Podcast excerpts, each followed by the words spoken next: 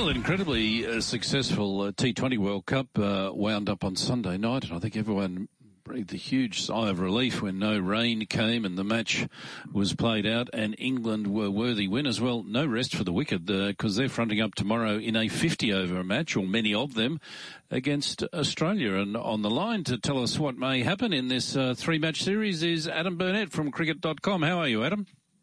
Very well, very well, guys. How's it going? Yeah, good. Just a reflection on the uh, final on um, Sunday night between uh, England and Pakistan. Yeah, it felt like England um, got their got their business together in the semi-finals and, and just rolled on from there, didn't they? They were pretty clinical, um, maybe a bit of experience there in, in big game situations from their their 2019 World Cup tie, uh, mm. and um, yeah, just just got it done against a, a Pakistan side who were still showed glimpses of, of why they made the final. I mean, their, their fast bowling was still excellent. They were unlucky at times, but um, yeah, I thought England were deserved winners. We move into this three match series of ODI games, England and Australia starting tomorrow here, and uh. And what we're, we're hearing is the Australian cricket team are being stung by a little bit of criticism that they're hearing now that the Australian public didn't think they showed enough enthusiasm there at the T20 World Cup. So Pat Cummins is quite ill, but he's out of his sick bed. He wants to play. Uh, he realises that it's important for him to do so. We're taking on an England side who, who the Moeen Ali, Andrew, came out and said, mm. oh, I wish we weren't playing this series. Uh, we've just won a World Cup. So you've got to think here Australia have got a lot more to prove than the English side do.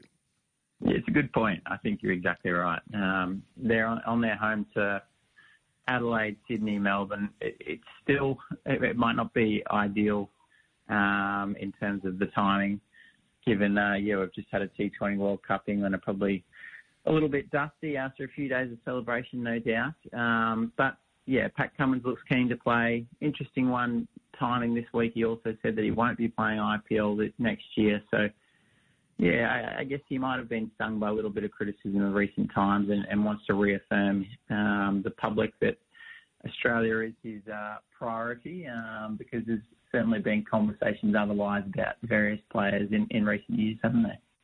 Yeah, there has. As I said to Paul this morning, I think uh, I mean I think the halo has just slipped just a little bit with Pat mm. in recent times. Perhaps a lot of it uh, not uh, his own fault. Uh, you know, reporting in private conversations in relation to the AGL sponsorship and the like probably didn't help him. But uh, I'm sure he'll get the public back on side shortly. We'll go back to the Australian team in a minute because it's going to be an important series for a number of players. Given we're only 12 months away from a 50 over World Cup, but the England team have they brought anyone over, or are they sort of pretty much going with their T20 team? I think I read Jason Roy might be coming over to play.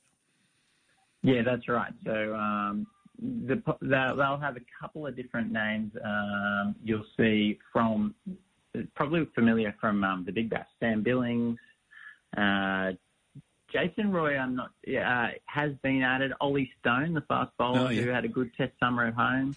Um, James Vince, who we've seen a lot of in the Big Bash. Um, so yeah, there's a few fresh faces from uh, who are different from the um, the T20 World Cup squad, but yeah, also quite a few similarities as well. Aaron Finch has moved on. We, we know that, Adam. Travis Head's going mm. to be given the opportunity to open the batting with David Warner. We saw him do so in Pakistan, and he mm. was absolutely sensational. So I'm really pleased. Electric, oh, I'm really pleased for him that he's got the opportunity yeah. here now. Yeah, I agree. I, think uh, you know all he could do was um, perform in, in Pakistan against a good bowling attack. They had some roads over there, which um, helped, always helps. But um, uh, there's a stat uh, that I saw earlier. I think he's he's averaging around 45 um, from 15 innings as an ODI opener. Um, you can't ask for much more than that, and, and they're coming at a good click as well. So he'll um, yeah he'll get first crack and 12 months out from a World Cup, like you say, he'll he'll be hoping to um, cement that spot. Adam Paul and I were just talking off air, and we were saying, as someone who uh, seems to be one of the first picked in all the white ball uh, squads, but never plays much, is Ashton Agar. Um, mm. He's playing again now. Where does he stand? I mean, is he? Do you think cemented in this 50 over team, or is there a possibility another wrist spinner could come in ahead of him? Because wrist spin seems to be, uh, you know, pushing its way to the top of white ball cricket all of a sudden. Yeah, it does. Um, again, we, we, talked about Swepson last week, and, and, there's no no Swepson again this time. Obviously, Zampa's our, our first choice mm. wrist spinner uh, in the white ball format. Um, Agar, we were talking about him, uh, a couple of guys in, in, the office the other day. Just what an unusual career it has been. Yes. Uh, I mean, for a decade now, almost, I think, or nine years, we've, we've seen Agar um, in and out of Australian sides. He's probably played 40 or 50 games across the three formats. Um, never quite cemented a spot.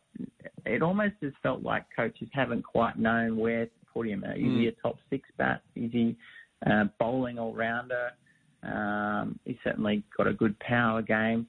Again, I, I think if conditions suit um, two spinners, he, he's a guy who will sit at seven and, and, do you a good job. But he's never quite had that breakout aside from the 98 on debut the makeup of the Aussie team, Adam, now that Glenn Maxwell is out, is there a, a, spot there for the, both Marcus Stoinis and Cameron Green to slot into the middle order and bowl some very handy overs? Yeah, I think so. I think um, we'll, it'll be a long batting order. You, you mentioned Agar. You'll have Marsh, Stoinis, um, Cameron Green. So a lot of bowling options, a long batting order.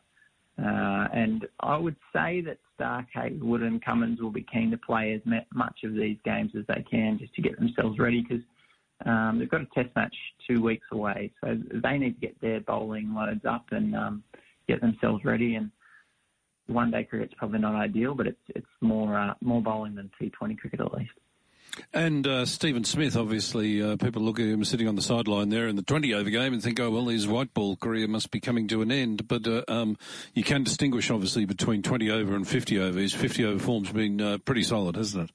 It has, yeah. He was he was decent in the top end um, series against Zimbabwe and New Zealand. Still not quite the Steve Smith that we know, but mm. um, with 12 months out again from a World Cup in India, I, I, I reckon Smith's um, going to be a key figure in, in that batting order still, um, particularly one in, in, change. You know, Finch gone. Uh, yeah, yeah, I'd say Warner will still be there in 12 months, but he'll be uh, he'll be 37 by the time that World Cup rolls around. So, yeah, it's going to be interesting to see how things shift in the next little bit. Interested to see where Marnus Labuschagne slots into mm-hmm. this team here. Does he does he play in the middle order, or does Marnus miss out because it's a squad of fourteen, and obviously we can only pick eleven. I just wonder, with all the all rounders there, uh, is there a spot for Marnus?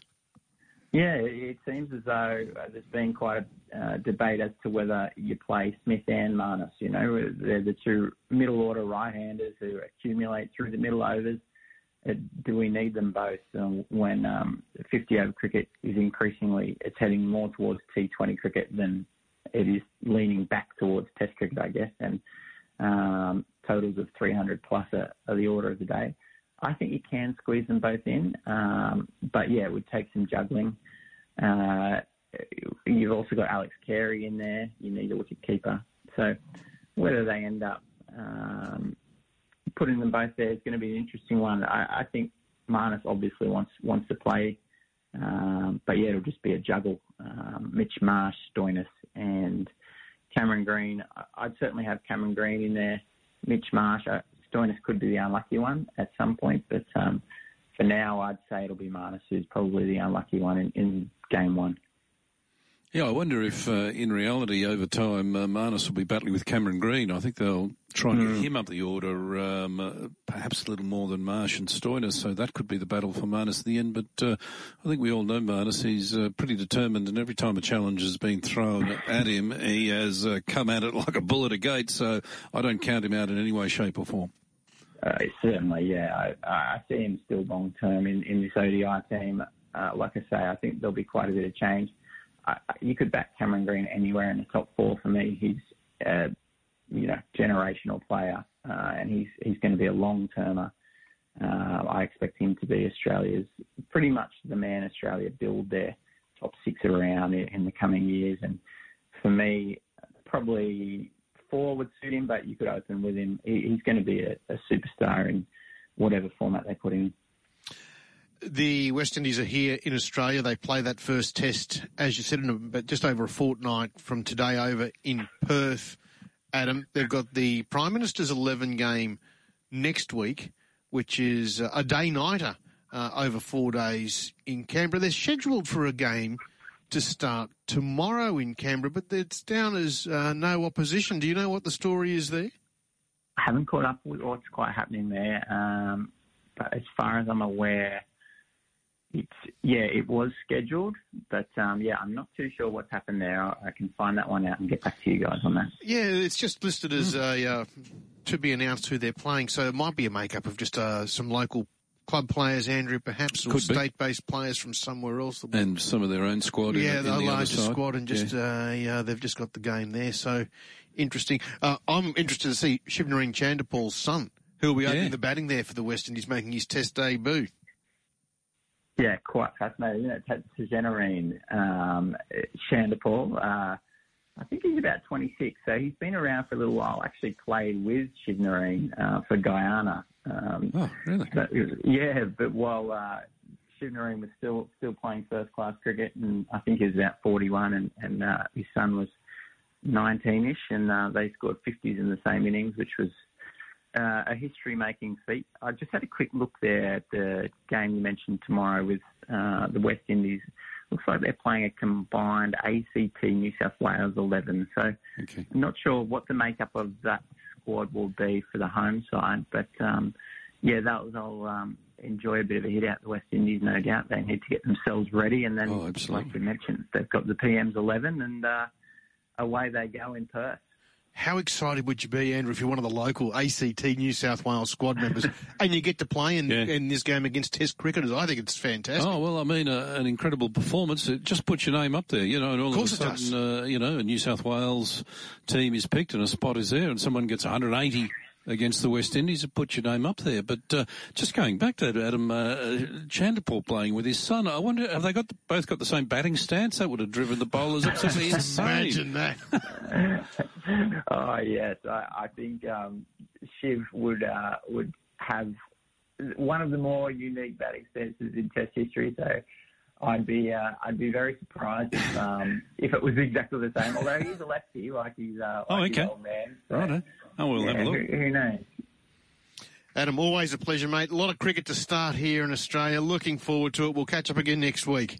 Yes, uh, there's plenty going on. Thanks, guys.